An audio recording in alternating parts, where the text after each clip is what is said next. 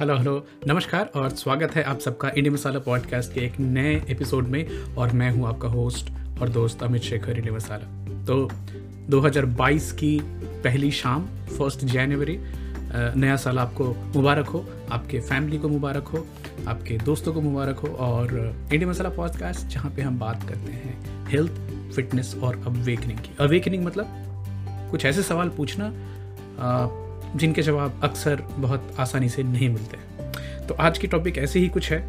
कल रात को ही जब भी बारह बजे कथित तौर पे जो 2021 ख़त्म होके 2022 की शुरुआत हुई और पटाखे फूटने लगे, क्योंकि घड़ी में एक समय चेंज हुआ। कहाँ समय चेंज हुआ? घड़ी में। किसकी घड़ी में? पूरी दुनिया की घड़ी में।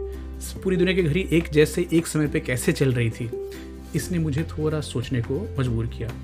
थोड़ा ये भी मैंने सोचा कि नेचुरली प्राकृतिक तौर पे क्या कुछ बदला क्या? शायद हाँ शायद ना समझ नहीं आया उस समय। फिर सोचा क्यों नहीं कल इसके ऊपर में थोड़ी डीप डाइव की जाए। थोड़ा फनी टॉपिक है। तो ये समय क्या है? ये नया साल क्या आया और कौन सा साल चला गया? क्या कुछ परिवर्तन हुआ? आ, ये सोच ये थॉट ये फिलोसफी कहाँ से आई और कैसे आई? तो what is time and what change in the new year clock घड़ियाँ, ये समय अलार्म, समय की पाबंदी, समय पे चलने वाले आदमी की बड़ी इज़्ज़त, पंक्चुअल है बड़े, और समय पे ना आने वाले की बड़ी बदनामी। ये सारे कॉन्सेप्ट धीरे धीरे धीरे इवॉल्व होते चले गए। एक कॉन्सेप्ट है जो मैं सोचते सोचते सोच रहा था, जो कई आप दुनिया के किसी भी हिस्से में रहें, आपकी आर्थिक इकोनॉमिकल स्टेटस सोशल स्टेटस कुछ भी हो आप किसी भी ट्राइब से बिलोंग करें, दो चार चीज़ें कॉमन होती हैं। एक तो आपकी बॉडी की जो टेम्परेचर होती है, वो कॉमन होगी। ब्लड प्रेशर ऑलमोस्ट कॉमन होगा। जेनेटिक मेकअप ऑलमोस्ट वही बीस हज़ार जीन्स ऊपर नीचे होते रहते हैं। और एक और चीज़ है जो बड़ी कॉमन होती है, वो सिरकैडियन रिदम तो आप दुनिया की बनाई हुई घड़ी को समझे ना समझे, एक तो घड़ी है जो चलती है ऊपर वाले के नेचर के हिसाब से, जिस सही समय पे सो जाना, फिर उठ जाना, उसके हिसाब से सुबह में शरीर में एनर्जी ऊर्जा आना ब्लड प्रेशर बढ़ना, अच्छे हॉर्मोन्स अच्छे नहीं बोलूँगा एक्टिविटी वाले हॉर्मोन्स रिलीज़ होना और शाम को फिर वही स्लो डाउन हो जाना। This is called circadian rhythm इस घड़ी को मैं पूरी तरह से मानता अब टाइम की मैं परिभाषा देखने गया तो बहुत ही कंफ्यूजिंग कंफ्यूजिंग से परिभाषाएँ मिली। कैम्ब्रिज बोलती है the part of existence that is measured in minutes days years etcetera और this process considered as a whole तो कुछ जो है वो चेंज हो रहा है। पार्ट ऑफ़ एग्जिस्टेंस मतलब हम जैसे जैसे जी रहे हैं तो वो उसको कुछ सेकंड में मिनटों में, घंटों में बांटकर उसको नापने की जो प्रक्रिया है, उसको समय बोलते हैं। Physical definition is time is what the clock reads जो घड़ी चल रही है, ये जो घड़ी है, ये कैसे चल रही है और ये क्या क्या कर रही है, इसको समय बोलते हैं। अरे, बताइए। तो मतलब किसी के पास सॉलिड डेफिनेशन नहीं है। ग्रीन विच मीन टाइम 1847 में आई थी जिसको हाँ, बाद में यूटीसी भी बोला जाने लगा यूनिवर्सल कोऑर्डिनेटेड टाइम जोन यहाँ तक कि स्टैंडर्ड टाइम पूरे दुनिया में एक तरह की समय की सोच लोगों में हो सके इसकी शुरुआत 1884 में हुई जहाँ पे आ, हम इसके बारे में डिटेल बात करने में जहाँ पे पूरी दुनिया को 24 टाइम जोन्स में बांटा गया। ये खासकर उन इंडस्ट्रीज़ के लिए इंपॉर्टेंट था जैसे ट्रांसपोर्टेशन एयर तो आई नहीं थी तभी बट इवन रेल ट्रैवल में हर शहर, हर एक जो इंपॉर्टेंट जोन होता था, वो अपना टाइम लेके चलता था। तो ट्रेन यहाँ से चली और कहाँ, कौन से टाइम में पहुंचेगी बहुत ही कंफ्यूजन होता था। टाइम के जो कॉन्सेप्ट है, ये आप बचपन से भी मैं सोच रहा था कि तो दो से तीन साल के बच्चों में आप दो ही चीज़ें उनको समझा सकते हैं। अभी या बाद में। अभी खा लो, बाद में खाना, इतना समझते हैं। बट वही चार से पाँच साल आते आते पास्ट प्रेजेंट और फ्यूचर तीनों समझ में आने लगता है लोगों को। तो टाइम की जो कॉन्सेप्ट है, बड़ी हिस्टोरिकली अद्भुत है। चाहे वो मैं देखूँ शेडो क्लॉक्स सनडायल्स होते हैं जो लोग जंतर मंतर पे जिन्होंने देखा होगा, उनको सनडायल समझ में आएगा। पहले वाटर क्लॉक्स हुआ करती थी चाइनीज़ इंसेंस क्लॉक्स अगरबत्ती, धीरे जलती है, धुआँ होता है। तो एक अगरबत्ती प्रिसाइसली कितनी देर जलेगी उसके हिसाब से मंदिरों में और रिलीजियस रिचुअल्स में टाइम मैनेज किया जाता था। कैंडल क्लॉक एक अगरबत्ती, मोमबत्ती जलने में पूरा कितना समय लेती है? आवर ग्लासेस पलटते हैं उसमें कि एक घंटे में पूरी रेत गिर जाएगी या कुछ और। पेंडुलम क्लॉक्स आई फिर मरीन क्रोनोमीटर्स आए इलेक्ट्रिकल क्लॉक्स आए, फिर क्वार्ट्स वॉचेस आई, जो घड़ियाँ होती हैं, मैकेनिकल से क्वार्ट्स सोलर होते होते। और अभी तो एटॉमिक क्लॉक की बात हो रही, जो कितनी प्रिसाइज है कि पंद्रह बिलियन ईयर्स में भी एक सेकंड ऊपर नीचे ना हो। तो टाइम का जो कॉन्सेप्ट है, मेरे हिसाब से तो पूरा पूरा इंसानी बनाया हुआ हाँ साल का कॉन्सेप्ट थोड़ा मैं सहमत करता हूँ कि इसमें एक नेचुरल इंक्लिनेशन है कि वॉट इज़ एन ईयर एक साल क्या है? कि कल क्या बदला? तो orbital period of a planetary body around sun can be called a but it can it is not absolute कि हाँ इस पीरियड से यहाँ से यहाँ तक आया तो आज एक साल हो गया। ये कहीं और भी रेफरेंस पॉइंट हो सकती थी। तो जैसे पृथ्वी को total 365 days uh, 365.25 days precisely लगते हैं सूरज का पूरा एक चक्कर काटने।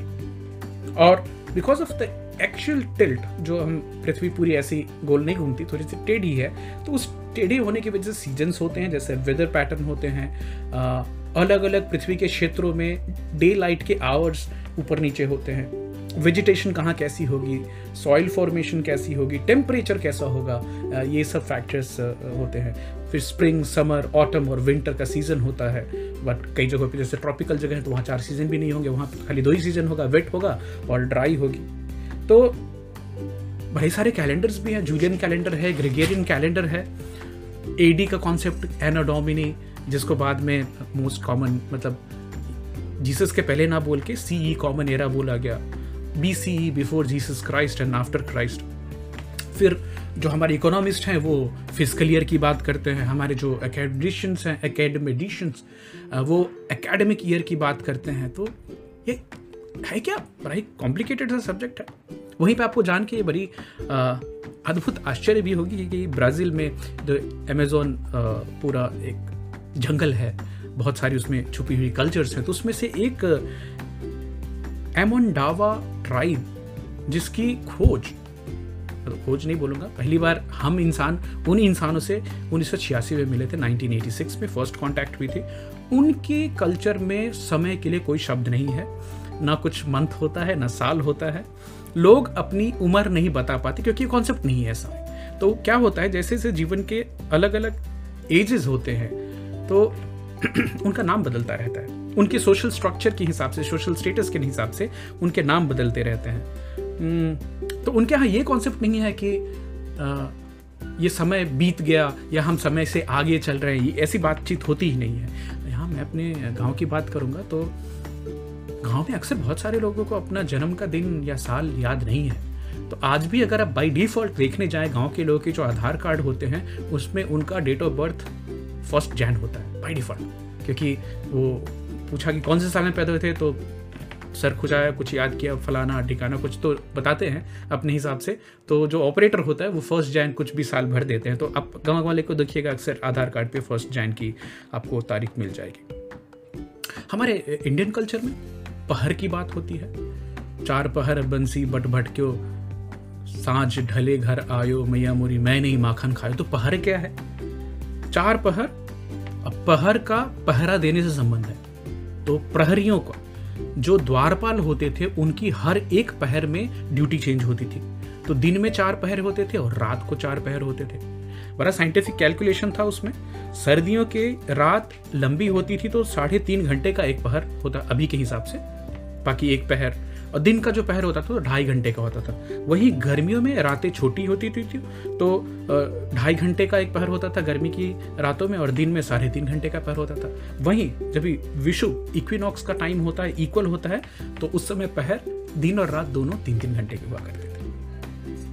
अब ये कॉन्सेप्ट जो है कैलकुलेशन का टाइम का गणना काल विष्णु पुराण के समय से चली आ रही है तो विकीपीडिया के हिसाब से विष्णु पुराण में समय मापन विभाग के हिसाब से दस पलक झपकना ten blinks is equal to one caster thirty five कास्टर इज़ इक्वल टू वन कला बीस कला मतलब एक मुहूर्त, दस मुहूर्त मतलब एक दिवस तो दिवस मतलब क्या? दिवस में एक दिन और एक रात को एक दिवस बोलते हैं तो 24 four hour period is one दिवस according to the Vishnu Purana तीस दिवस का एक मास और छह मास का एक अयन।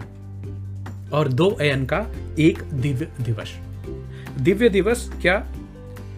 यहाँ पे एक और दूसरा कॉन्सेप्ट बताना चाहूँगा। पंद्रह मानव दिवस जो हुए, वो हमारे पितरों के लिए एक पितृ दिवस होता है। तीस पितृ दिवस एक पितृ मास होता है और बारह पितृ मास मिलके एक पितृ वर्ष बनाते हैं। तो विष्णु पुराण की कैलकुलेशन के हिसाब से जो हमारे पितरों की जीवन काल है, वो पंद्रह सौ मानव वर्ष के बराबर होती है। वहीं देव काल, देवताओं की अलग टाइम क्लॉक है, गिनती है। एक मानव वर्ष, हमारा जो एक साल है, वो देवताओं के लिए एक दिव्य वर्ष होता है। और दिव्य जीवन काल जो है, वो मानव जीवन मानव वर्षों के हिसाब से थर्टी सिक्स थाउज़ेंड ईयर्स का होता है। तो देवताओं की भी लिमिटेड आयु है, छत्तीस हज़ार साल की विष्णु पुराण में बताया गया अभी हमारे इंडिया में तो पंचांग है अलग अलग तरह से। हमारे यहाँ विक्रम पंचांग माना जाता है, विक्रमादित्य जी के समय से जो चल रहा है, जो कि नॉर्थ में वेस्ट इंडिया में और सेंट्रल इंडिया में माना जाता है। वहीं आप साउथ में जाएँगे तो आपको तमिल पंचांग देखी जाती है बंगाली पंचांग है जो कि बंगाल और नॉर्थ ईस्ट के कुछ हिस्सों में प्रचलित है और साथ में साथ साथ के मलयालम पंचांग होती है जो कि केरल में चलती है। बट केरल वाली जो मलयालम पंचांग है वो सोलर है मतलब सूर्य पे आधारित है बाकी सब जो हैं वो लूनर होते हैं। वहीं हमारे हिंदी कल्चर में वार का भी है आ, मतलब सात दिन का एक सप्ताह होना चाहिए तो उसमें साप्ताहिक दिन। और ये सब सेलेस्ट्रियल बॉडीज के ऊपर में है। रविवार, सोमवार, मंगलवार, बुधवार, गुरुवार, शुक्रवार और शनिवार। फिर दिवस का कॉन्सेप्ट है। तो दिवस जैसा पहले बताया कि आपको दिन और रात मिलके एक दिवस होता है। साठ घटी। घटी मतलब 24 घंटे। 60 घटी 24 पल और विपल। पल तो सेकंड समझ सकते हैं। विपल क्या बोलते हैं? पॉइंट फोर सेकेंड्स को विपल बोलते हैं। तो तभी भी ये कॉन्सेप्ट थी कि there was something as minute as point four second पता नहीं उस समय कैसे किन चीज़ों की इसमें uh, वो संख्या मापते थे या मात्रा मापते थे।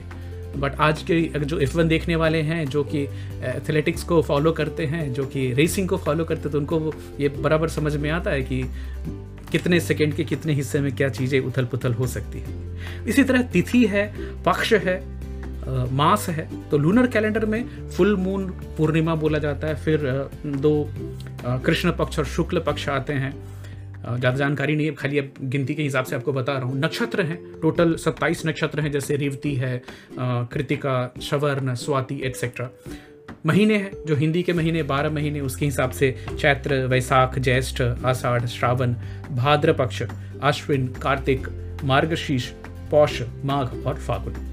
फिर संवत की बात होती है। तो जैसे ग्रिगेरियन कैलेंडर है, वैसे विक्रमी कैलेंडर है। अभी जो ग्रेगेरियन कैलेंडर जूलियन कैलेंडर जिसके हिसाब से अभी साल जो है 2022 की शुरुआत हुई है, वहीं पे अभी विक्रम संवत के हिसाब से 2000 टू 2079 चल रही। मतलब टाइम कीपिंग ये पहले से चला रहा है। तो ये एज अ कॉन्सेप्ट जो टाइम कीपिंग है, ये कंसेंसस के हिसाब से इवॉल्व नहीं हुई, बल्कि हिस्टोरिकली ये इम्पोज की गई है लोगों के ऊपर में।